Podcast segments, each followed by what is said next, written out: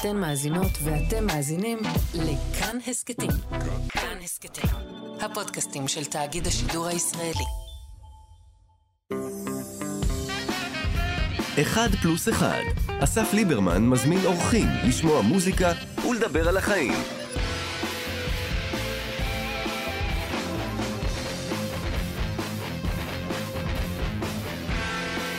אוקיי, הנה זה קורה, עונה חדשה של העסקת הצנוע שלנו, אה, כדי להראות שאנחנו פה אה, לוקחים את העסק ברצינות. הזמנו אורח שאין אין, אין, אין, אין חגיגי ממנו. אפשר אה, לתאר אותו רק באמצעות מילה אחת. פורטיס. שלום. מה קורה? אני מתרגש להיות חגיגי, אתה יודע, זה כזה... אלה זמנים מיוחדים, אז הכל מרגיש לי מאוד חגיגי. אני פה בתאגיד, מדבר איתך, זה כבר מרגש מאוד. כן, למה זמנים חגיגיים אבל? לא יודע, מתקופה כזאת, דברים מתנדדים, אתה יודע, לא הכל כזה קל.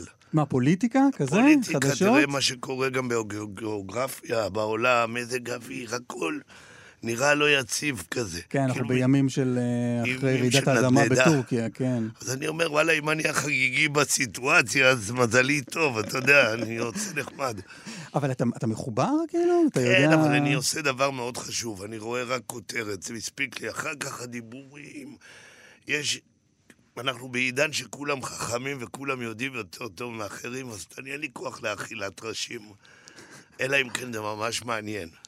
אבל אני זוכר אותך מדבר על איזה פאזה חדשה שעברת, שאתה יותר, יותר מסתכל פנימה מאשר החוצה, כן, לא? כן. זה הגדרה נכונה?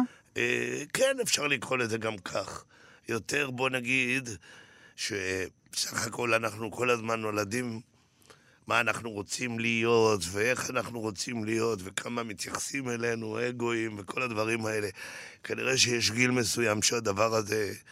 אצל אנשים מסוימים, לפחות אצלי, אתה אומר, הבנתי, אני רוצה משהו חדש. אז אני עדיין באזורי החדש, מפני שהחדש שלי הוא סוג של, אפילו לא בבחירת דרך כזאת. אני כמו בן אדם דתי בלי להיות דתי. תסביר את זה. אני מאמין באלוהים, מאוד. זאת אומרת, אלוהים שלי, אלוהים פרטי. מה זה? איך הוא נראה? אני לא יודע איך הוא נראה, זה יותר גדול מני ויותר רחב ויותר הכל, אבל אני מאמין שיש מנוע ענק שמניע את הכל, ואני חלק ממנו, זה, זה האזור הזה שאמרת, הפנימי, אז זה דווקא יותר חיצוני, כאילו אל העולם כולו. אה... אני לא רוצה לעשות את זה יותר מדי רוחני, מפני שגם ברוחניות יש איזה שקר גדול מאוד. רוחניות, או איך שאנחנו מכנים את זה, זה לפי דעתי מצב מאוד גבוה. לא כל בן אדם שעושה טקס הוא בן אדם שלובש, רוחני. שלובש שרוואל. או... כן, כן, אתה מבין, אז זה קצת מטעה. מבחינתי זה עסק תודעתי יותר, מפני שבשביל להיות רוחני אתה חייב להיות אדם תודעתי. אם לא תהיה אדם תודעתי, לא תהיה אדם רוחני לעולם. וזו דרך כזאת, אני בינתיים בעמוד הראשון. כן, תתאר לי קצת, אבל איך זה נראה? מה אתה עושה עם זה? הכי הרבה אני מרגיש את זה עם האגו. אחת ההבנות הגדולות שלי, זה הגיע דווקא דרך מוזיקה. באיזשהו שלב אני נורא הופתעתי מעצמי, אמרתי, וואו, בוא'נה, זה כתוב יותר מדי טוב, אפילו יותר מדי טוב בשבילי. מה, אני כזה מוכשר, אתה יודע? ודברים התחילו לקבל... עשו שיפט ודברים שהייתי צריך ללכת עליהם, כאילו וואו, איזה מוכשר אני, התחלתי להתכווץ, האגו התחיל להתכווץ לי. זה נורא מבהיל, זה תהליך כנראה שאתה מגיע לאיזושהי הבנה עם עצמך שבעצם הכל, כמו שנאמר, אבל הבלים. אז uh, הדברים שלכאורה, אלה שעשו אותך, פתאום נמחקים לך. וזה יכול להיות נורא מפחיד ומבלבל. תסביר רגע, מה זה אומר נמחקים לך? אני מחכה, מה זה חשוב אם אתה כתבת את זה או לא כתבת את זה, או אתה האיש החשוב ביותר בעולם, או אתה האיש הכי פחות, כולם חשובים מבחינתי, אתה מבין? אני רואה את, את הסיפור הזה של אני נמצא בכולם וכולם נמצאים בי, כולם חווים את אותה חוויה בקולקטיב, לא כולם אולי מודעים לחוויה. יש חוויה משותפת, מציאות באה מהמילה המצאה. אם אני אמציא לך עכשיו מציאות נהדרת, אתה תגיד לי, וואו, כמה נהדר פה, אז זו העבודה של אומן. תשמע, זה אידיאל שאני אני מאוד מתחבר אליו, מאוד. כן. אני מעולם לא הצלחתי, אבל אשכרה לחיות אותו. קשה לחיות כזה דבר, למה זה המצאה? אבל אתה כאומן גם אתה מופיע מלא אלבמות, ואתה יכול להיות אומן בלי... בלי אגו, הרי אתה, אתה מופיע שם, אתה רוצה את מחיות הכפיים, אתה רוצה לתת, לתת שואו. זה, זה, זה, אני עושה עבודת מחקר על עצמי, אז יכול להיות שהניסויים שאני עושה עם עצמי הם מרחיקי לכת, אבל... אה, מוכ... אתה יודע, אתה כבר מפורסם, כמה אתה יכול להיות יותר מפורסם, כמה אתה יכול להיות יותר ממה שאתה, זה קצת, אה, מה שנקרא קדיחה במוח, אתה כאילו נכנס לאיזה לופ. זה שם המקום שאני קצת... נמאס לי מזה, אתה יודע, כאילו, במיוחד ב- ב- בימים האלה, אנחנו חיים בתקופה של נראות. הנראות יותר חשובה מהתוכן. אינסטגרם, פייסבוק, תבחר. אנחנו רואים בעיניים דברים ויותר, פחות תוכנם חשוב, המראה שלהם יותר גדול מתוכנם, אני לא יודע להסביר את זה במדויק. בזמן שאנחנו מדברים פה, רק התפרסם הבוקר, לברון ג'יימס שבר את שיא הקליעות, בכל, ה... בכל... כן. כל הרשת עוד הייתה... עוד בשיא הקריירה גם. כן, וכל הרשת עסקה בתמונה, רואים אותו כולי הצל הניסחון, ובקהל רואים את כל הקהל עם הטלפונים וואו, שלהם, הנה. וכל השיח הוא סביב זה שחבר'ה, אתם רואים עכשיו את לברון ג'יימס עושה היסטוריה, אולי תסתכלו רגע עליו, תחוו את האירוע, במקום לתעד הכל ולהגיד, אני זה שהעליתי לאינסטגרם את התמונה של לברון ג'יימס קולע את ה... אתה יודע מה אני מצלם באינסטגרם? בגלל זה אני מצלם עננים ושמש ודברים הכי מוזרים בעולם, לא דברים שעושים לייקים. למה זה מדהים? כל פעם יש לזה משהו אחר, אתה יודע, ו... כן, הנראות היא בעייתית מבחינתי. אבל לא התנתקת, מה, לא פרשת מהציבור, לא, לא, או לא, מהספירה לא. הציבורית, אני, או אני חי... מהפייסבוק והטוויטר וה... והאינסטגרם. אני חי במציאות הזאת, אני אגיד לך, אני עושה מלטינג. אני נמס ממציאות למציאות, למשל, הופעה היא מציאות אחרת. כל אחד שיגיד, וואלה, אני איתך בהופעה עכשיו, נגיד לו, תודה רבה, אני גם בהופעה איתך, אבל אני גם באותו מקום. הופעה היא רב ומדית, היא מאפשרת לך בתור אומן, לדמיון שלך ולכושר ההמצאה שלך, זאת המתנה בעצם של הופעה. בשביל שתהיה הופעה טובה כל פעם מחדש.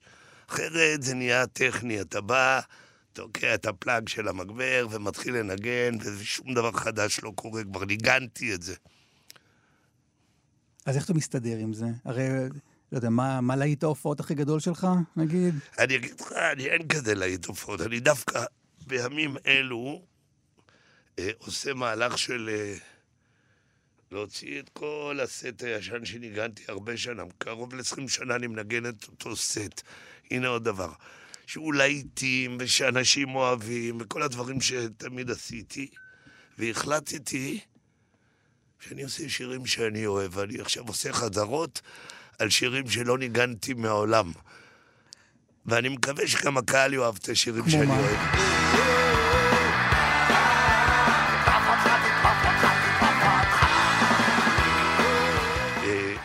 יש שיר איזוטרי שנקרא תטרוף אותך, מהאחים פורטיס. תזכיר לי? תטרוף אותך, תטרוף אותך, תטרוף אותך, אז אני מאוד אוהב אותו. אני עושה שיר שנקרא לפעמים שעשיתי עם שלומי ברכה. אתה יודע, שיר, אתה רואה, לא מכירים, זה, יש לי אחד עשר אלבומים בעברית. יש לי מלא שירים, למה שלא ינגן אותם? לגמרי. זהו. אבל, ש... אבל מה זה אומר על... לא יודע, למה אתה לא מתחבר, נגיד? מה, מה הפסיק, מה הפסקת להרגיש חלק בהופעות? אני אגיד לך, ששירים נתחנים יותר מדי והם נהיים לעיתים, זה נהדר. שלא באשמתם, הם מתחילים לאבד את, ה... את הכיף לנג... לא, לא, לאומן עצמו. אתה יודע, אתה צריך להיזהר לא להיכנס ל... ל... ללופ גדול מדי, וכל הסט שלי, במשך הרבה זמן היה מושפע מדעת הקהל. וואלה. אני מודה ומתוודה. לא רק אני כנראה, כנראה כולנו כאלה רוצים... לא, אבל לא, סתם, אתה לא נוקב בשמות הנינקו, בשמות... חלום כחול, אתה לא רוצה לעשות את... שואל, אני עושה את חלום כחול. שואל במנוסה. אני גם עושה את שואל במנוסה. ניצוצות. עושה את ניצוצות, ואני כנראה... אין קץ לילדות. אני עושה... לא חסרים לי לעיתים, אתה מבין את הנקודה? אז אני אגיד לך מה הבעיה. הבעיה היא איך אני מצליח לנגן שירים שאני אוהב עם הלעיתים ביחד. איך אני אצליח ליצור מין סט כזה חדש, שאני רוצה, זה, זה מה שאני עובד עליו עכשיו. לפני uh, כמה חודשים, היה פה בחור שאולי אתה מכיר, ברי סחרוף. כן. אז הוא למשל אמר שאת uh, עבדים הוא לא עושה יותר. הוא לא עושה את עבדים, אתה יודע כמה שנים, מיום שהוא הקליט אותו, הוא לא עושה אותו. אותו. נכון, אבל אני תוהה אם לך יש איזה להיט שאתה אומר, אני יודע, הם כולם מחכים, בטוח שעבדים יעבוד בהופעה של ברי. יש לך איזה להיט שאתה אומר, אני יודע שהם מחכים לזה, אני לא רוצה את זה יותר. כן, אמריקה.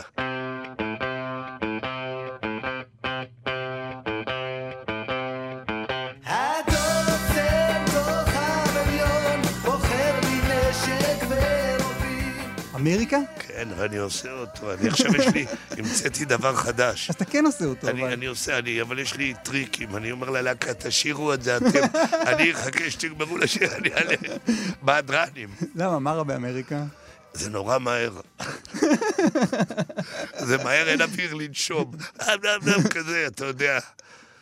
אז אתה אומר, בסדר, הבנתי אותי. וואלה. אז... אז...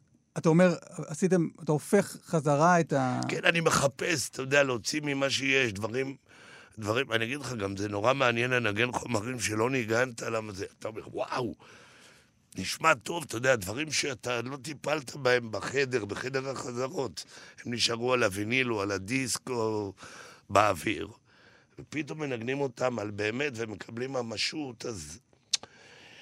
יש בזה משהו מאוד מרגש, זה כמעט כמו לנגן פעם ראשונה חומר חדש. אז זה חלק, אתה אמרת את זה, הגענו לזה אחרי שדיברנו כאילו על, על, על העולם הרוחני שלך, אתה מרגיש שזה קשור אחד לשני? כן, ברור.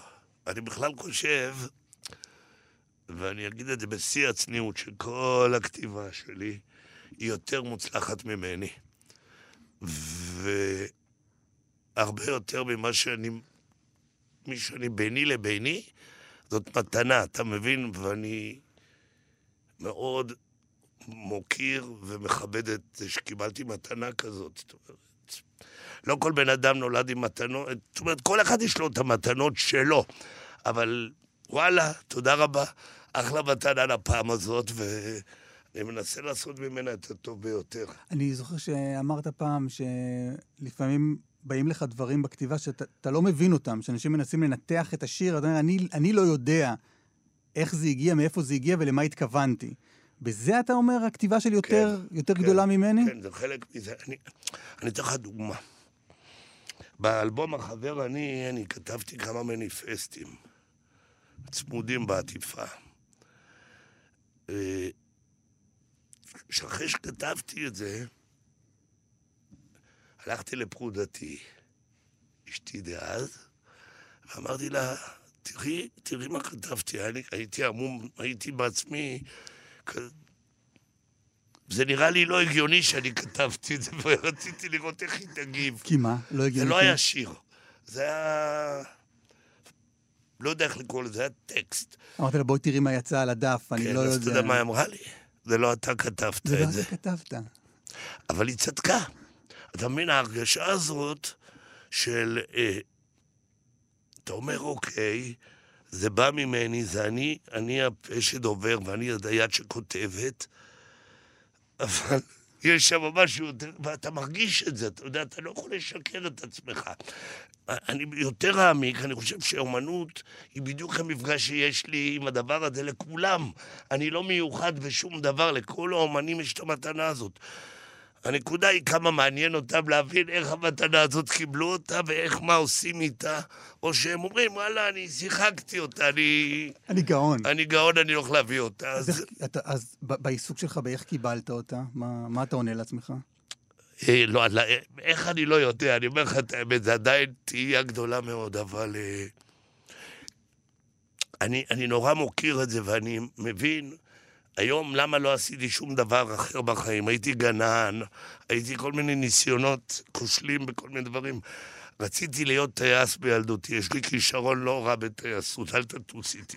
ברי נשמע שאולי יטוס איתי, אף פעם אם יהיה לי כישרון. איך יודעים אבל שיש לך כישרון טיסה? לא, אני קלטתי, עשיתי סימולציות, הייתי לא רע בכלל, ולא של מטוסי קרב, של מטוסי נוסעים. אתה זוכר, אני זוכר מערכון שלך עם דני סנדרסון, בתוכנית שלו, בניינטיז, בערוץ אחת. נכון, נכון, גם בגידי גוף, ולילה גוף גם עשו לי מבחן, זהו עם הטוסים, יקרו לי מתגמים. כן, אבל אני די, בוא נגיד, לא נטשתי, אני לא בזה. וואלה. אוקיי, אז התחלנו מזה שאתה אומר, יש כישרון, אני לא, לא מתעסק, אתה מתעסק מאיפה זה בא, אבל אין לי פתרון לדבר הזה. זה תמיד היה ככה? כן, אבל כשהייתי צעיר, ועוד לפני שהתחלתי לעשות מוזיקה, זה היה בלגן. לא, הייתי נפש רועשת, בוא נקרא לזה, הייתי חוסר מנוחה מהלך, למה לא היה, לא היה לי איך לבטא כנראה את עצמי. ובסביבות גיל שש עשרה שבע עשרה, שהתחלתי להמציא את עצמי, בהתחלה, בהתחלה, עם מוזיקה, זה היה כמו מרגוע לנפש, או, או זה משהו שבא למקומו. ועם השנים אני מבין כמה אני צריך להגיד תודה על המתנה הזאת לפני מי שנתן לי אותה.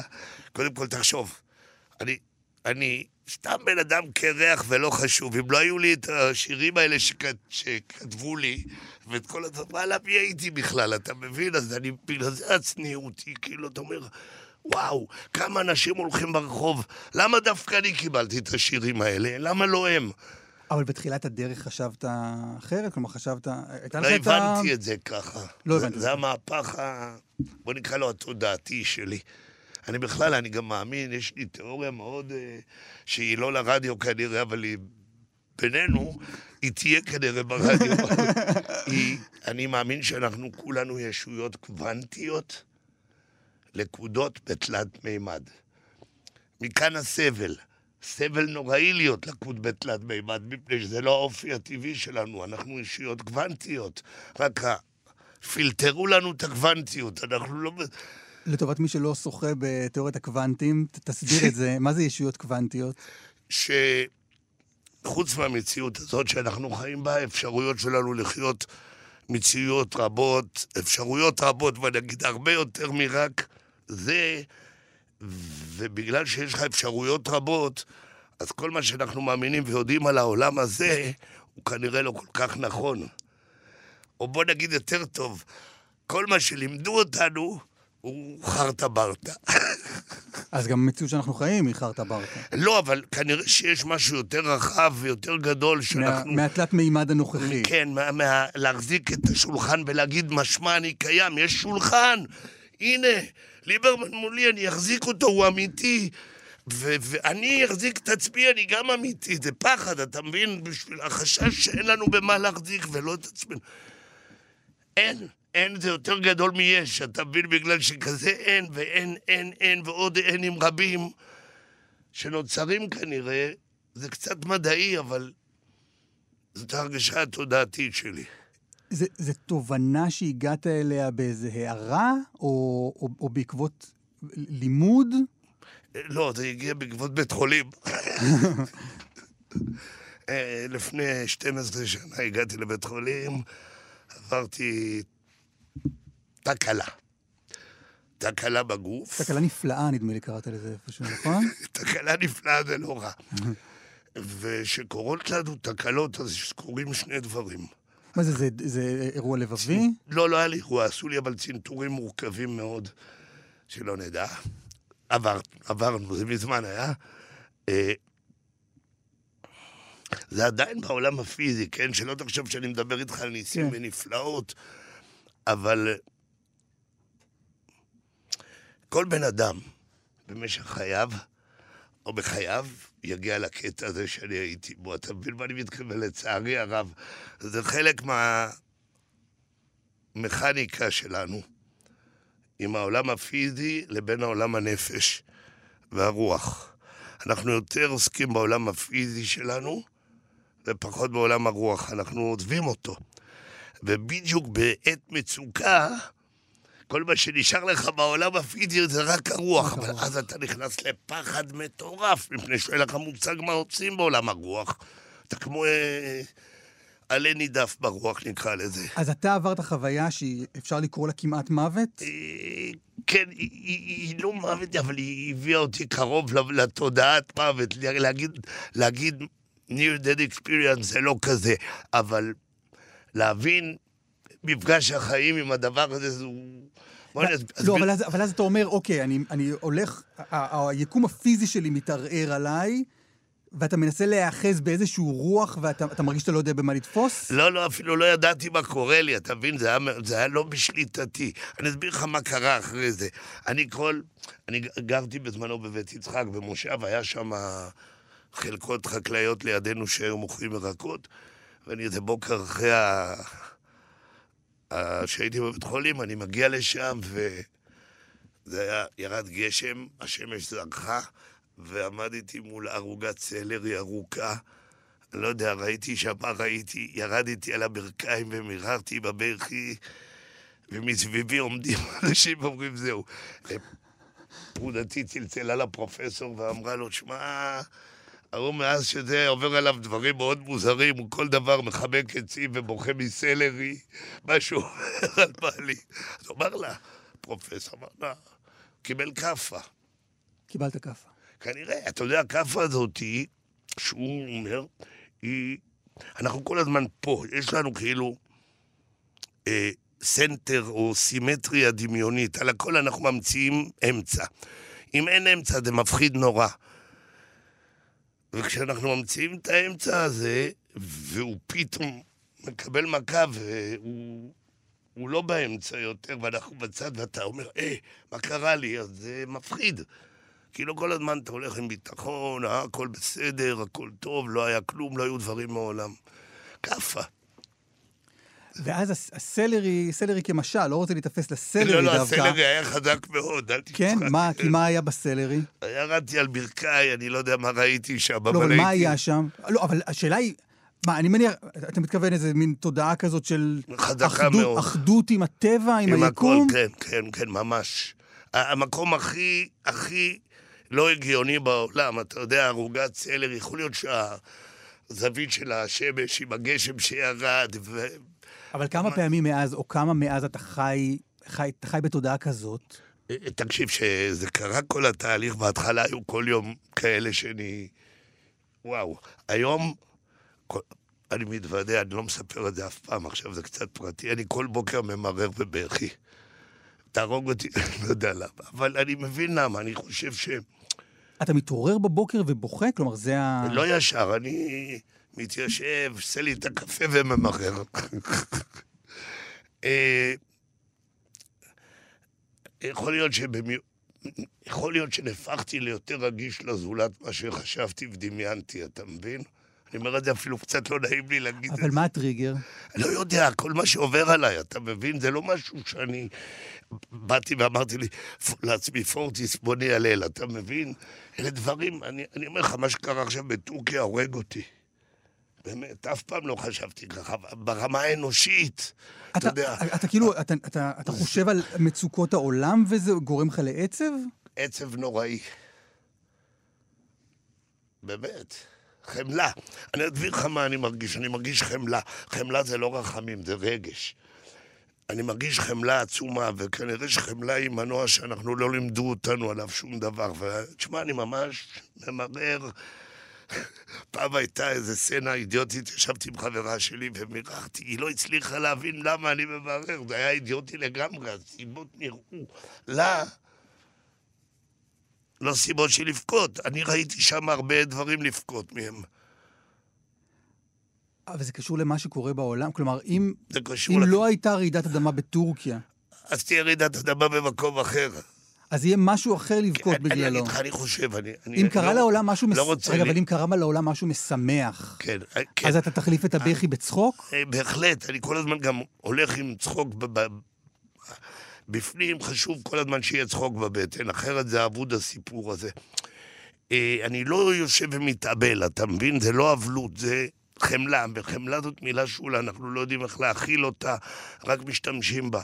אבל זה עניין פרטי לדעתי, כל אחד צריך לחמול בדרכו שלו.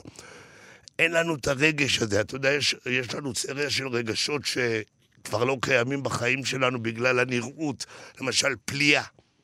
מישהו מתפלא בעולם הזה? אין פליה, אבל פליה זה רגש. אין פליה. ואני לפעמים עדיין מוצא את עצמי מתפלא מאוד, וזה משמח אותי. אתה ממש חווה את העולם. אני רוצה. אתה חווה את העולם, והרבה אנשים כבר לא חווים את העולם. הם רואים את לברון ג'יימס קולה על הסל, והם חושבים, חושבים על הלייקים באינסטגרם. שיצאו קצת להסתכל מה קורה, אתה יודע, או שיבינו מה קורה. אנשים, אני גם יש לי תיאוריה איזוטרית, ש... אם יום אחד נפסיק להרוג אחד את השני כמו משוגעים, למה לא אלוהים הורג אותנו? אנחנו הורגים אחד את השני, וכמה קל להגיד שזה באשמתו, כן? תמיד אנחנו מאשימים מישהו אחר. הוא אין לו מה לעשות, להרוג אותנו, נראה לך שאם הוא אלוהים והוא כזה גדול, והוא ברא כזה דבר, הוא יהרוג אותו. קצת חשיבה. אנחנו הורגים אחד את השני, ואולי ביום שנפסיק להרוג אחד את השני, או לסנוע אחד את השני, או להיות שנאי אדם, זה יכול להיות לנו גן עדן פה. הכתיבה שלך השתנתה בעקבות התובנות האלה? כן. שלושת האלבומים האחרונים זה הכי בוטה. ממש. וגם דרך שבה אתה כותב שירים השתנה? כנראה שגם, בגלל שהכל השתנה שם, אתה יודע, הרבה דברים... פעם הייתי צריך לצעוק את דעתי, ולא צריך להגיד, שומעים את זה. וצעקתי בשביל שישימו אליי לב. לא, אתה מכיר את זה שיש ילד שצועק, אף אחד לא מצב לב. אמרתי, טוב, אני אצרח חזק מאוד, ישמעו אותי, ומדבר על שנים שפעם לא מקשיבים באמת. זה עבד לי. אפילו הפתיע אותי. הפתיע כמה זה עבד. אני כבר לא, אני לא זקוק לזה. זאת אומרת, זה לא משהו, זה היה כנראה משהו שלי פרטי, ביני לבין עצמי, כל היצירה הצעקנית בהתחלה, הזועקת. והיום אני מרגיש יותר, הנה, אתה רואה, אני אפילו מתבייש קצת שאני כתבתי את השירים. אתה מאמין? אתה כותב היום? אלבום האחרון יצא לפני חמש שנים. ארבע, חמש שנים. כן, אבל כותב עם... אני חייב גם על זה לפרט. בטח, באנו בשביל זה. הקורונה, שלוש שנים האלה, אני קורא לזה שלוש שנים של הקורונה, שינו את התודעה של כולנו על כדור הארץ, לא רק את שלי, והעולם שהיה קודם, הנורמל, שהיה עכשיו יש לנו ניו נורמל, הניו נורמל הזה לא דומה לנורמל שהיה קודם, ואנשים משתגעים מזה. הם רגילים היו שדברים ילכו בדרך מסוימת לשם. עכשיו כל הדברים זורמים לשם. ועולם המוזיקה מאוד מאוד נפגע מזה, כמו עולם התעופה בערך. אני יכול להוציא עוד אלבום, אני עכשיו הוציא עוד אלבום, אבל המציאות ה... סופר ממוסחרת של החברות ושל עולם התקשורת שעוסק במוזיקה. אני מחכה, אני ממתין לזמן הנכון שלי להוציא את הדברים, מפני שאני לא רוצה לקרוא לזה פופ, רוק או משהו, אבל עולם הנראות עכשיו מנצח, אתה מבין? אני לא יכול להתחרות בו. וואלה. יש לי סבלנות. אבל uh, אתה, אתה מופיע כל הזמן, נכון? כן, יש לי קהל, תודה לאל, יש לי אנשים שאוהבים אותי ואוהבים את השירים שלי, אז זה בכלל מאוד משמח. תראה, אני אף פעם לא רציתי להיות כוכב על וכוכב גדול. לא? רק, לא זה לא, לא היה מניע? באמת שלא. אתה יודע, היו לי חלומות אולי שהייתי תיכוניסט, וואלה, וואו, איזה כל מיני. אבל ב, בסוף אתה מבין מה אתה עושה גם, אתה מבין שזה לא יכול להגיע לכל אחד, ו... עוד פעם, במקום הנכון, משמח מאוד. אני זוכר שסיפרת שברי סחרוב ואתה הייתם בכמה שנים טובות באירופה, אני זוכר שסיפרת שברי ניסה לשכנע אותך לחזור לארץ, ואמר לך, אתה תהיה אריק איינשטיין. תחזור לארץ, אתה תהיה אריק איינשטיין. טוב שאתה זוכר את זה, זה נכון. רצית להיות אריק איינשטיין? לא. אני אגיד לך מה אני אמרתי לו. לא, כי ברי מנסה לשכנע את חברו הטוב לחזור כדי להיות אריק איינשטיין, אולי הוא יודע שהוא רוצה להיות. זה היה אבסורד, אמרתי לו, נראה לי שאתה התבלבלת, אתה רוצה להיות אריק איינשטיין, לא, מאיפה הבאת לי את זה? אני בכלל לא אמרתי לך בחיים שאני רוצה להיות אריק איינשטיין, אבל זה היה יותר טיעון לשכנע אותי, להגיד לי שאם אני אבוא לארץ, אז אני אהיה מצליח כמו אריק איינשטיין, הוא מתכוון. בסדר, בסוף הוא התכוון גם לעצמו, הוא רק לא שם לב. כן, בסדר. לשניכם זה יסתדר יפה מאוד. תגיד, אתה זוכר, אתה זוכר מה השיר הראשון שכתבת? כן. אה, ממש שיר, אני יודע איזה שיר ראשון הקלטתי בפלונטר. למדי אותי הלילה. למדי אותי הלילה. היה השיר הראשון, שיר ראשון שכתבתי, היו כל מיני שירים איזוטריים שנעלמו, הם לא קיימים, אני אפילו את השם שלהם לא זוכר, אני זוכר שהם היו. אינקובטור היה בין הראשונים גם כן שם, זה היה ב... בתקופת הצבא כזה. איפה הפלסטרים המעופפים הקטנים שלי? ואיפה, איפה מאחת? איפה ילקוט צדדי של רב שיפוע?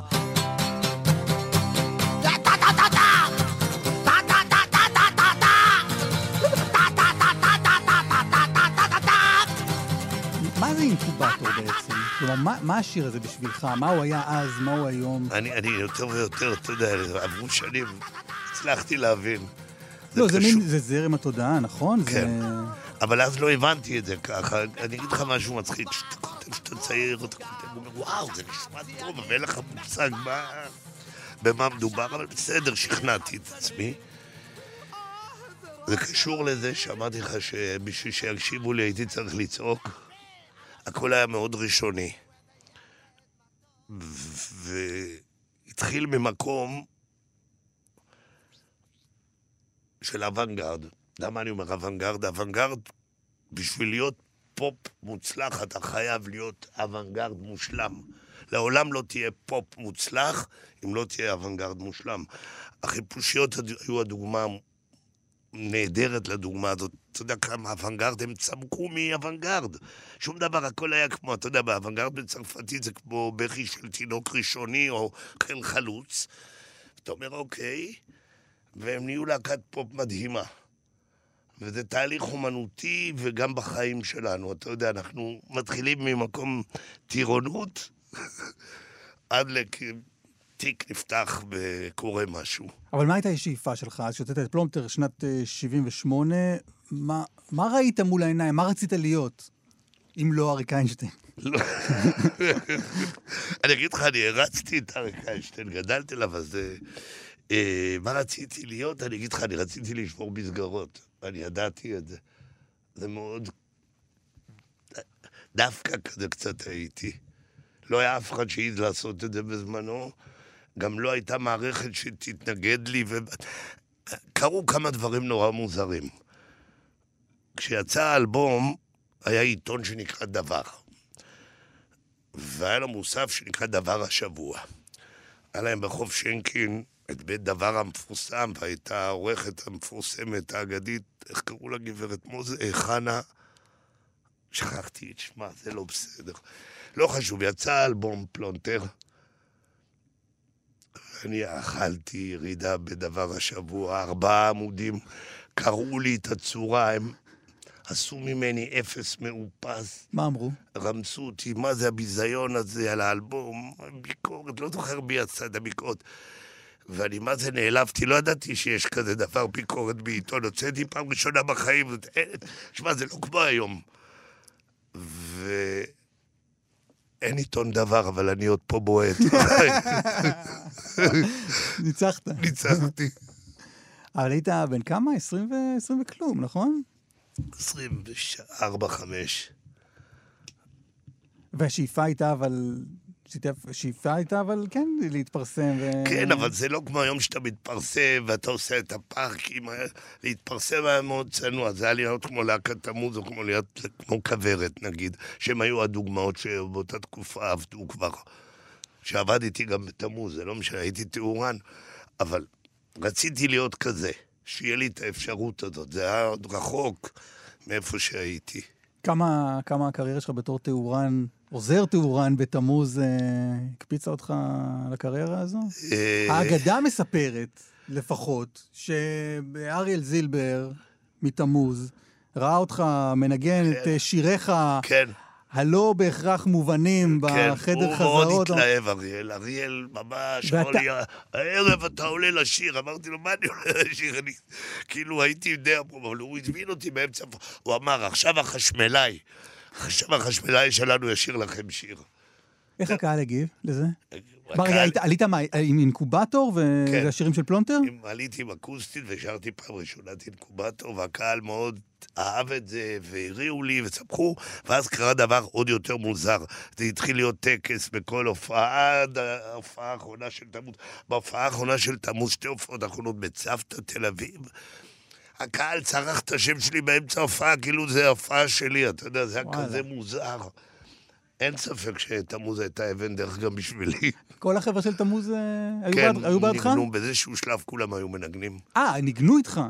כן, בסוף לא הייתי לבד אף פעם. וואלה. השיר הפעם ראשונה שאריאל העלה אותי, אז הם עוד לא הכירו את השיר, אבל הם למדו אותו וניגנו איתי. אבל אז אתה, פלונטר... הקלטתי תוך כדי זה את פלונטר. הפלונטר יוצא, ואז אחרי כמה זמן אתה חותך מפה. כן. למה? לא הרבה זמן אפילו. למה, למה, היו לי חלומות לכבוש את עולם המוזיקה. וזה מצחיק, למה, כשהיום אתה אומר את זה, כמה קל, אתה יודע, אתה קונה כרטיס, יש לך כרטיס אשראי, לא היה אז כרטיס אשראי ולא היה מחשב ולא היה אינטרנט. לא, גם יותר מזה, יכולים פתאום, בלי קשר, בלי קשר בכלל למיקומך הפיזי, לאהוב את הדברים שאתה מעלה לספוטיפיי, כן, ולהזמין אותך פתאום לאיזה כן, פסטיבל. כל, כל ה... דברים שקיימים היום, הדרכים להגיע ל- ל- להצלחה, הייתה רק דרך אחת, לקנות כרטיס ולנסוע לאיזה מקום. וזה היה נורא נורא נורא מפחיד, למה... אז זה נראה כאילו רחוק, כך, לא שייך למציאות הישראלית, אתה יודע, אתה גר, זה פרובינציה. אנחנו יצאנו מפרובינציה, אז בזמנו, ישראל הייתה פרובינציה מול אירופה. אירופה כבר, כבר היו עניינים, ופה זה היה... בדילי. בעולם המוזיקה אני מדבר. בעיקר. והמעבר לאמסטרדם בשנת שמונים... רגע, ותגיד רגע קודם, למה אמסטרדם? מה... אנגליה נראה לנו יותר מדי מסובך. אנחנו לא אנגלים ולא יקבלו אותנו. אמרו לנו, אתם עם הוויפטה שלכם. החטא, החטא, אתה יודע, זה היה מי שחיבר אותנו לזה. אני אגיד לך משהו מצחיק, בדיעבד חיפשו בזמנו שהתחלנו, דווקא התחילו להידלק על זה שיש להקות עם מבטאים מוזרים. אבל זה לא מה שהיה באמת הבעיה האמיתית. גם היה לנו מתופף הולנדי, והכל היה כאילו, הסתדר לנו טוב באמסטרדם. הבעיה הייתה שאנחנו כולנו סבלנו מאומסיק, מגעגועים. כבר אז? כבר, כבר בתחנה הראשונה? אלא להתחלה, הקור והזרות והכל. ולא יומן, אבל הצלחנו לסחוב כמה שנים טובות עם הדבר הזה, אבל מה שפרק את הלהקה, וזה לא סוד, זה געגועים בחזרה לפה. רגע, איזה מהלהקות? כי מינימל. הולנד המשכתם לבלגיה. כן, מהולנד, בבלגיה, אירופה. אנחנו בסוף חזרנו כולנו, בגלל שברי יום אחד אמר לי, דה, אני לא יכול, השמיים נוגעים לי פה בראש. אתה יודע, אפור הזה... אל תתרחק מדי מהמיקרופון. אנחנו צריכים אותך, אנחנו צריכים אותך פה. זהו, מה... ברי אמר שהשמיים... נוגעים לו בראש, אתה יודע, היינו יושבים וקוראים את אותו עיתון שקיבלנו לפני שנה, את המספר עמוד עוד פעם, ברוב שלא היה לנו קשר עם הארץ, לא? אבל הייתם הצלחה. טסתם בעולם. לייפציג ברצלונה, היה לכם... אני אגיד לך, בדיעבד, הדבר שאני מאוד מאוד גאה עליו ב... בעבודה שלנו עם מינימל זה הטורים. הגעתי למקומות שאם היית אומר לי שאני הופיע במקומות האלה, אין סיכוי שאני הופיע בקיוטו. הופעתי בקיוטו. איך זה קרה? זה קרה למה יצא אלבום, האלבומים של מינימל יצאו ביפן, הייתה חברת הפצה, ומאוד אהבו אותנו והזמינו אותנו לטור. עכשיו, אני כאילו בחלומות הפרועים ביותר לא הייתי מאמין להופיע בקיוטו, בכל אוסלו. כן, למה... אוסלו, הופעתי כמה פעמים, דרך אגב. אז לא, אתה אומר, אתה אמרת באיזה מין קצת, היה נשמע לי קצת מבוכה, היו לי חלומות לכבוש את העולם. כן, אבל זה, אבל, זה מדהים. אבל כבשת את העולם, במידה... במ... במידה, אתה יודע, זה לא הצלחה מטאורית, אנחנו הופענו, ידעו מין... אני אגיד לך הדבר שאני באמת הכי גאה, ולא חשבתי עליו, אבל בדיעבד... ההשפעה של מינימל על להקות לא ישראליות. למשל, אל סי די Sound System הגיע אלינו הבחור, מרפי, קריס מרפי בא בפריז. הם ניגנו אחרינו, אנחנו... לא, הם ניגנו לפנינו. הם היו החימום שלנו בהופעה לפני ארבעים אלף איש בפריז. זה היה איחוד של מינימל, כבר לא הייתה להקה. זה מתי? באיזה שנה? לפני איזה עשר שנים, בקירוב. והוא בא ואמר לנו את המשפט הבא, חברים יקרים, בגללכם אני עושה מוזיקה. נשבע לך. אני חשבתי שהוא מסתלבט עלינו, הסתכלתי עלינו, תגידו, לא אמיתי, אבל זה היה. ויש עוד כל מיני כאלה, אני אגיד לך מה קרה. בבלגיה המציאו בדיוק את הז'אנר הזה שקוראים לו טקנו היום. ב... לא ב... לא בליאש, בברוז'. היה... זה מהצד הפלמי הגיע, והם התחילו להתעסק עם כל מיני אלקטרוניקות, היו להקות פלמיות שנגנו מוזיקה אלקטרונית, והכרנו אותם, והתחלנו לנגן גם כן איתם, ו... נהיה לנו סאונד מאופיין בגלל הדבר הזה, שגד... זאת הסביבה שגדלנו בתוכה, אז כנראה אנחנו ספגנו את זה בלי לשים לב. ונהיינו מאוד מאופיינים. הטופים שלנו, הנגינת גיטרה, כל הדברים האלה, אפילו הסינתסייזרים שניגענו. מי היה מאמין, מי חשב על זה בכלל, אנחנו לא ידענו מה אנחנו עושים, לא ידענו שקוראים לזה בשם. ומפה לפה, ומשנים זה התגלגל... הנה, הלהקה הזאת השפיעה עליי הלהקה, ומלא אומנים זרים אומרים, זה כזה משמח אותי. זאת אומרת, אתה רואה, למוזיקה יש הרבה כוח מעבר לאיפה שאתה יודע. לא, זה חוצפה משוגעת, אתה ילד בן עשרים ומשהו, אומר, אני אצא, אני אצא לכבוש את העולם, ואז, כמה, ארבעים ומשהו שנה אחר כך, אתה יושב ואתה אומר, כן, הצלחה מסוימת. מה זה? זה הצלחה משוגעת. מה, מה, יכולת, קיווית לי יותר מהאירוע הזה? לא, אבל אני כאילו רוצה לשים את זה בסדר, יש כל מיני, אתה יודע, הנה, עכשיו יש את, את עולם הפופ שלנו, וכולם בחול, קודמים בארצות הברית, כן. ו... זה לא כזה. כן. אתה מבין, זה לא כזה, וזה... אני גם לא יודע שאם הייתי רוצה שזה יהיה כזה, זה לא, לא לזה כיוונתי אף פעם. זהו. ואז משם, בעצם, משם אתה כבר מוציא את האלבום השני שלך בעברית, ציפורים מהקופסה. ציפורים, כן. ציפורים אנחנו כבר עשינו לו סקיצות, אני וברי בבריסל. זה שנת שמונים ושמונה. ב-שמונים ושמונה עשינו לו סקיצות. שאתה שם ואתה אתה כותב לארץ בעצם. כן, אבל האמת היא שזה היה נורא מצחיק, אנחנו, אני כתבתי את האלבום שם, בכלל לא יודע. אני באיזשהו שלב לא ידעתי על מה אני כותב, אם על אירופה או על ישראל, זה התבלבל לי נורא, למה זה היה בעברית. אז זה obvious, זה מחשבה על, על ישראל שאתה כותב בעברית, אבל זה היה מאוד, יש שם שירים שהם מאוד אירופאים. כמו מה? כמו תחנה סופית. Mm. כן, גם פה המלחמה צוחק. בתוך שקט דמיוני כמו מטאפורה של סרט ברלין נראית לי כמו חלום. כן, אבל הכל משתלב, אתה כאילו כותב על מלחמה. כן, כן, כן, כן, זה מעורבב. מלחמה זה שלנו, סליחה. זה שלנו לגמרי, האלבום הוא בסופו הוא על ישראל, בברלין לא מכירים אותו, מכירים אותו טוב בישראל. כשאמרת אבל, כשאמרת שהתגעגעתם לארץ, הייתם הומסיק, למה התגעגעת? לחברים נראה לי בעיקר. לאנשים? לאנשים התגעגענו, אני חושב. דרך אגב, אני חושב על שין, ברי התגעגע הרבה יותר ממני. אני בדרך מאוד מוזרה לא התגעגעתי כל כך באותה תקופה. זה הפריע לי, כן, אבל הוא היה הרבה יותר... אתה יכול לראות את זה, הוא הרבה יותר ממני בישראליות נוכח. אני אף פעם לא הרגשתי שאני מייצג או קשור למוזיקה ישראלית. אני יותר רואה את הכל כמערכת מאוד גדולה של הרבה מוזיקות. אבל מי כאן בכל זאת השפיע עליך? אומנים בארץ? ישראלים, כן. מי אתה מרגיש השפיע עליך? אובייס, שלום חנוך והחבר'ה ואריאל וכל אלה שעבדתי איתם, הם השפיעו עליי, החבר'ה של אחרית הימים, הקבוצה הזאת בהתחלה, בהתחלה, עם... איך קראו לו? הלך לעולמו המתופף של אחרית הימים, שכחתי את שמו, זוהר לוי. זוהר לוי, כן. זוהר לוי. וכל ההרכבים הראשונים... עכשיו, אתה מוציא את סיפורים מהקופסה, ולסיפורים מהקופסה מתנוסס השם רמי פורטיס. איך, איך, איך פורטיס סחרוף נוצר? איך אה, זה מצחיק. איך העבודה שלכם נהייתה זוגית? זה מצחיק, אני אגיד לך, היה פורטיס. כשבאתי לעשות ציפורים בקופסה, אז אמרתי לברי, בוא תעשה איתי את האלבום. אז אמר לי אחלה וזה וזה וזה, ולאלבום קראו פורטיס לסיפורים בקופסה, ובתוך תהליך העבודה המעורבות שלו הייתה מאוד גדולה. וכל מיני הזדמנויות הייתי אומר לו, תשמע, אתה שר את זה יותר יפה ממני וזה יותר מתאים לך, והוא היה שר, והייתי אומר, וואו, אני לא יכול לחרבש ולשקר ולרמות, זה נשמע טוב.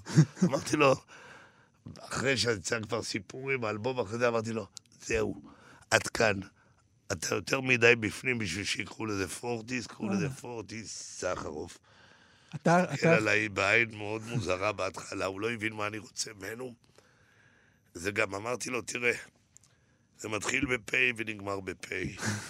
זה עם סמך באמצע. מאיפה שלא תהפוך את זה, אכלנו אותה, אנחנו תקועים אחד בתוך השני לנצח. זה כמו אילומינטי כתוב. זה גם נולדתם באותו יום. ונולדנו באותו יום. הבנתי שהסתבר. אבל זה היה מתחייב שזה יהיה כך. אבל דחפת אותו? אתה מרגיש שהוא לא רצה? אני אגיד לך, היה לנו מערכת יחסי גומלין. אני הייתי גיטריסט מפוחד, והוא היה זמר בהכחשה. אז אני כל הזמן הודעתי את האגו שלו, שמע, אתה דמה, אתה שר, מה, מה, מה, דוחף אותו לשיר, הוא גם מדבר על זה. ובאותה מידה אני זכיתי עם הגיטרה, קיבלתי גיבוי אז על הנגינה שלי, באמת, זה, זה מאוד חשוב היה לי. אבל פעלתם לא... כמו איזה מפלצת תלת ראשית קצת, נכון? יש את פורטיס, בנפרד, ברי סחרוף, הוציא... לא, זה אחרי שנפרדנו, זה התחיל 아, לקרות. כן? זה לא היה קודם. אבל זה... אלבום הסולו של ברי סחרוף, אתה גם... אתה לא, גם אנחנו נוכ... עוד ביחד שהוא עשה את האלבום הסולו. עוד לא נפרדנו שהוא עשה את האלבום סולו. אתה תבין באיזה מהירות... לא, בגלל זה אני אומר מפלצת תלת ראשית, אני אומר, היה אותך בנפרד, אותו בנפרד ואותכם כזו. זה תהליך כזה היה באמת. אני לא זוכר את הזמנים המדויקים, אבל זה נהיה כזה. ובאלבום שלו אתה משתתף, אתה כתבת טקסטים. כתבתי שם את חלליות ואת אמונה עיוורת. ולחץ. שירים לא בלתי חשובים באירוע הזה. כן, כן, בהחלט. אני תמיד תהיתי, וכנראה אתה איש לשאול, על מה זה חלליות? חלליות עוטפות אחריך, חלליות קוראות לי לחזור, כשהרוחות נושפות מעליך, חלליות להיות או לא להיות. זה התחיל מזה של הלהיות או לא להיות, כמובן המפורסם. אז אמרתי, אוקיי, מה יהיה אם להיות או לא להיות חלליות? זה, זה נשמע, אנחנו כל הזמן אומרים, יש חלליות? אין חלליות. להיות או לא להיות, וזה הכל התיישב אחד בתוך השני. זה כאילו קצת סיפור מומצא, אתה יודע, על אדמה רטובה, ללא מכה. אני מחליק ולעולם אין קצה, אני... אחרי שטעינו את הטעות המפורצמת, אני מתחלק. אתה אומר, זה מתחלק. אני אוהב מאוד את מתחלק. אני מתחלק להרבה סוגים של אנשים, זה מתאים לתיאוריות. לגמרי מתאים לתחילת שיחתנו, ממש, אני מתחלק. אחד הדברים הנחמדים עם טקסטים שרק אחרי הרבה שנים הם מקבלים את המציאות שלהם. את המשמעות שאתה רוצה. אז רגע, אבל, אז מה התשובה למה זה חלליות? זה באוזני המאזין, בוא נקרא לזה. אני קשה לי, יש טקסטים... אני יכול לדבר איתך על ניצוצות, אני מבין, אני יכול לדבר איתך על אין קץ לילדות, אני מבין, יש שירים שאני מבין. חלליות זה באזור הדמדומים. אוקיי. זה, זה, הרגעת אותי עכשיו. כזה, זה שיר שנהיה, אתה יודע, זה להיט משוגע. כן, יש גם עוד דבר עם השירים. אחד הדברים הנחמדים בכתיבת שירים זה שהפרשנות של אלה שמאזינים לשירים, וכל אחד... באו אליי אנשים עם פרשנויות על שירים, אתה לא מאמין, אני אומר, וואו, זה יותר טוב ממה שאני אפילו חלמתי. הנה, השיר יותר חכם ממני. כן, כן, לגמרי. כי גם סיפרת את זה על שקיעתה של הזריחה, על האין ספק ששאמרת, אני לא יודע, זה התחיל עם... התחיל עם סרט. אין ספק ש... אין ספק ש... זו שקיעתה של הזריחה. אין ספק ש... אין ספק ש... בסרט של, עם מוזיקה של באוי. בגלל באוי הגעתי לסרט בכלל, לא ידעתי על הסרט. זה נקרא When the Winds Blow, זה סרט מצויר באולד סקול כזה, וסרט מאוד מרגש, מפני שהוא עוד פעם מדבר על שואה גרעינית שקורית באנגליה, עם זוג זקנים, איך הם חווים את כל החוויה, שלא נדע. וזה מצויר הכל עם שיר מדהים של באווי. זה טלטל בעולמי מאוד מאוד מאוד, ראיתי את זה בבריסל, ובאותו רגע כתבתי את זריחתה של השקיעה. נראה לי הכי מדויק. זריחתה של השקיעה ולהפך. כן. ואני תוהה בהמשך של ה... אמרת קודם שנפרדנו, אבל מתישהו נפרדת מברי? בוא נקרא לזה, אנחנו לא ביחד, לא, לא כל הזמן נמצאים ביחד. פה ושם יש הופעות, לא, לפני שנה עשינו ייחוד, אחרי הקורונה עשינו ייחוד, חשבתי שנעשה שתי הופעות, שלוש הופעות, ונלך, זה נהיה חמש עשרה הופעות, יותר ממה שציפיתי, ו- והוא גם, וזה היה מאוד מרגש, למה הקהל היה שם עט עלינו, ו... כנראה שפורטי סחרוב זה כבר לא בידיים שלי ושלו אפילו. אבל הייתה, הייתה נקודה שבה נפרדתם? הייתה נקודה שבה החלטנו שכל אחד עושה עכשיו את הקריירה שלו. אני כל איזה פרידה, אמרתי לך, אנחנו תקועים אחד בשני לנצח. אבל למה, למה להיפרד ולכת לדרכים? אני חושב שכל אחד הלך לכיוון אחר בכל מקרה. אני וברי דומים שונים להפליא. זה... הפכים שנורא דומים, אני, אני לא יכול להסביר את זה, אבל זה כזה. כל אחד שישחרר את החבל קצת, זה לא יזיק. Okay. יש לראה, אנחנו לקראת פורים. כן. פורים זה כאילו קצת החג שלך, נכון? אני לא יודע, זה נהיה כזה, למה... קרה דבר נורא מצחיק, לפני שנים התחלתי להופיע בברבי בפורים, וכל שנה עוד פעם ועוד פעם, עוד פתאום נהיה שאני מופיע כל שנה בפורים בברבי, יש מין הופעת פורים כזאת. אז אני זורם עם זה. זה לא הייתה המצאה שלי, זאת הייתה המצאה של האנשים במשרד של שוקי וייס, שעובדים בברבי. ונהיית איזה מין, יש, איזה, יש לך עניין עם ילדים, נכון? נהיית איזה קצת גורו ילדים כזה. אה, הופעות ילדים. זה גם מצחיק. הופעות ילדים, הם באמת לא הופעות ילדים, הם הופעות רגילות, רק הם קורות בשעות שילדים יכולים לבוא... ולפני עשר שנים בערך זה קרה, התחיל, הציעו לי ולברי שעה ביום שישי בצהריים, אמרו לנו, אין לנו מקום בערבים, בזאפה, הכל מלא, חודשים קדימה, אתם רוצים להופיע ביום שישי בצהריים? אף אחד לא עשה את זה עד אותו רגע. אמרנו, יאללה, נעשה, עשינו הופעה של פורטי סחרוף בצהריים, בזאפה, ואני אהבתי את זה. לקחתי את זה לעצמי את השעה הזאת, ועשינו עד היום לא מעט תופעות שהייתי מעלה ילדים לשיר איתי את השיר. נעליים. ילדים קטנים מאוד, אני מדבר, יש לי בבית תמונות בלתי נתפסות שאני מופיע במרכז עיניו ביום שישי בצהריים, ביום שבת בבוקר, סליחה, זה לא זה, לא זה הפעם, יום שבת. ומסביבי ילדים עם חיתולים, עם פאמפרס, רוקדים מסביבי. אתה אומר, אוקיי, עד כאן זה, עד כאן זה כבר לא... אבל איך זה קרה? איך זה קרה דווקא לך? אני לא מכיר עוד אומני, אני כאילו מרגיש שמשהו מזוהה איתך עם זה שילדים באים. הם רואים שאין שם כוונות זדון. אה, משהו ב... אני אומר, לא אתה. ילדותי, ילדותי, הם מרגישים שם משהו אינפנטילי. אתה הולך לשם, אני רק אגיד... אני אגיד לך למה. אני עכשיו מעלה אותך לבמה, אתה תהיה מאוד רציני. נכון? אתה תדבר, ואני עולה לבמה, אני נהיה מפגר ברגע, ילדים רואים אותי, אומרים, אה, מה זה, זה כמונו, מבוגר שזה כמה, אתה מבין מה נתכוון? משמיע קולות מוזרים, וקופץ, ו... זה לא השתנה אצלך מילה. לא, זה לא, תמיד, זה תמיד היה. ההתילדות הזאת, ההילדותיות הזאת היא מאוד חשובה. זה בשביל להתלהב. מבוגרים כבר לא מתלהבים מכלום, זה כמו עם הפליאה. גם ברי תמיד אומר לי, מה אתה מתלהב כל כך? אני נורא אוהב להתלהב.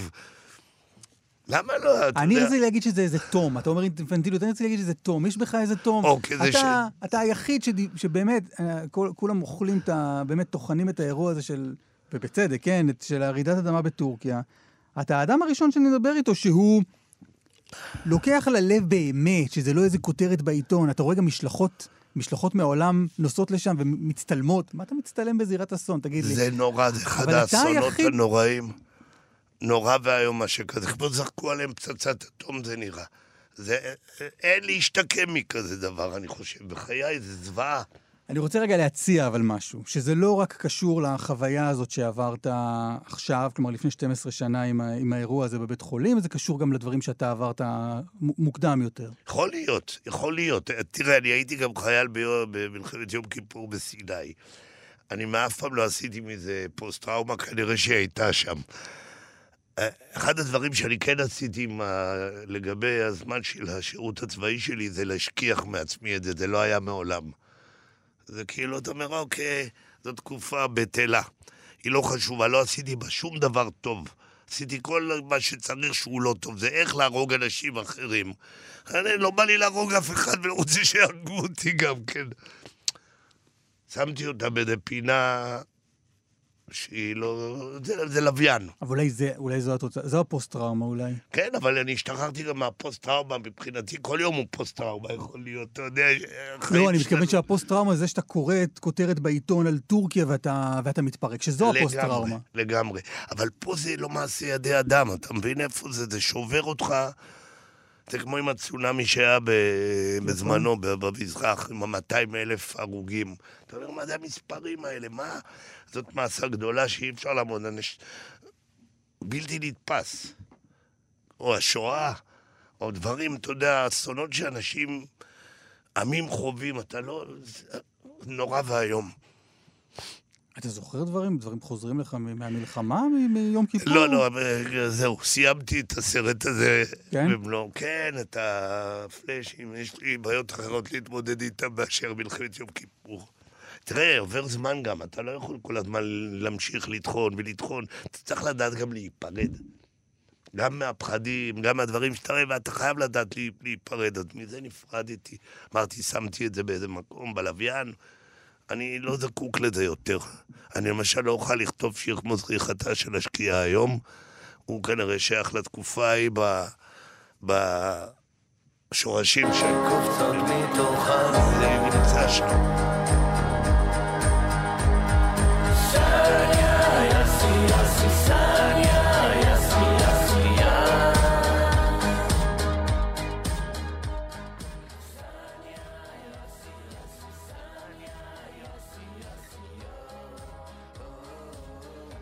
אז הכתיבה שלך היום יותר על מה? יותר על פיות ומלאכים וכל מיני דברים. כן, מדור פיות וסניאסי זה יותר... כן, כן, לגמרי. זה המשך הקו הזה? כן. אתה יודע מה זה סניאסי בסנסקריט? זה האיש... זה מישהו שוויתר על לחיות בעולם החומר. כן. הוא הפך להיות סניאסי, זאת אומרת, זה תואר שהוא מקבל ברגע הפרידה מעולם החומר. אלה גם מסיימים את חייהם בדרך נורא מוזרה, זורקים אותם לנהר והחיות אוכלות אותם. הם לא מאמינים בעולם החומר, אתה מבין? זה סניאסי. הסניאסי זה שיר, שיר, הוא שיר הלל לאנשים האלה? לא לכם כאלה, אבל הוא שיר הלל לרעיון שעולם הכוח, כן, כן.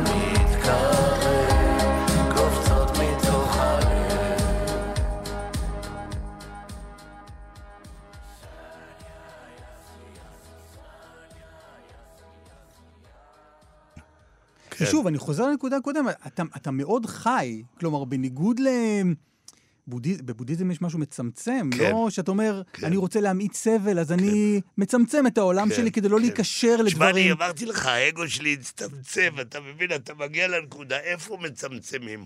אבל אני, אני לא חושב שאני איזה בודהיסט או נזיר. הפוך, אתה עזבת את המושב ועברת לתל אביב, אתה חי אני, פה, אני, בינינו, אני אתה מופיע. זה, זה כמו בתחילת השיחה שלנו, אני מאמין באלוהים.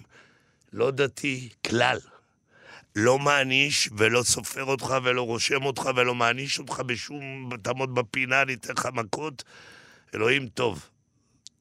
ותגיד רגע משהו על, יש לך איזה ריטואלים רוחניים? מדיטציות, יוגה? אני עושה מדיטציה. עושה מדיטציות כל יום. בבוקר? בוקר וערב. בוקר וערב? כן, פעמיים. כמה זמן? משתדל כל פעם שזה יהיה יותר ארוך. זה... אין שעון, אז אתה לא יכול לדעת. אבל אני אוהב את זה מאוד. זה... אני אגיד לך, מי שלא ישן בלילות, אז שיעשה מדיטציה, זה שווה ערך לשינה. כן, אתה מתעורר, אתה קם מהמדיטציה האנרגטי? כן, כן. מה זה בשבילך המדיטציה? זה כל מה שלא מציאותי במציאות הזאת, זה לא קשור. אתה יודע, אני אגיד לך, בארצות הברית ראיתי סרט תיעודי של גן ילדים. שתי כיתות. כיתה אחת עשתה מיינדפולנס, כיתה אחת לא עשתה מיינדפולנס. אתה רואה אחרי שנה את התוצאות. הכיתה שלא עשתה את המיינדפולנס, הילדים מרחים וצורכים, זורקים דברים על הקירות ואחד על השני, מכות, המטפלות משתגעות, כולם משתגעים ביחד. ובחדר השני, שלוות עולמים, אתה אומר, למה קורה כאן? שמע, זה לא צריך להגיד את זה, אבל אם העולם שלנו היה יושב ועושה מדיטציה, יכול להיות שמצבנו היה הרבה יותר טוב היום. נקודה מצוינת לסיים בה. כן. רמי פורטיס, תודה אדירה שבאת. תודה רבה שהזמנת אותי, כבוד גדול. תודה רבה רבה. אתן מאזינות ואתם מאזינים לכאן הסקטים. כאן הסקטים. הפודקאסטים של תאגיד השידור הישראלי.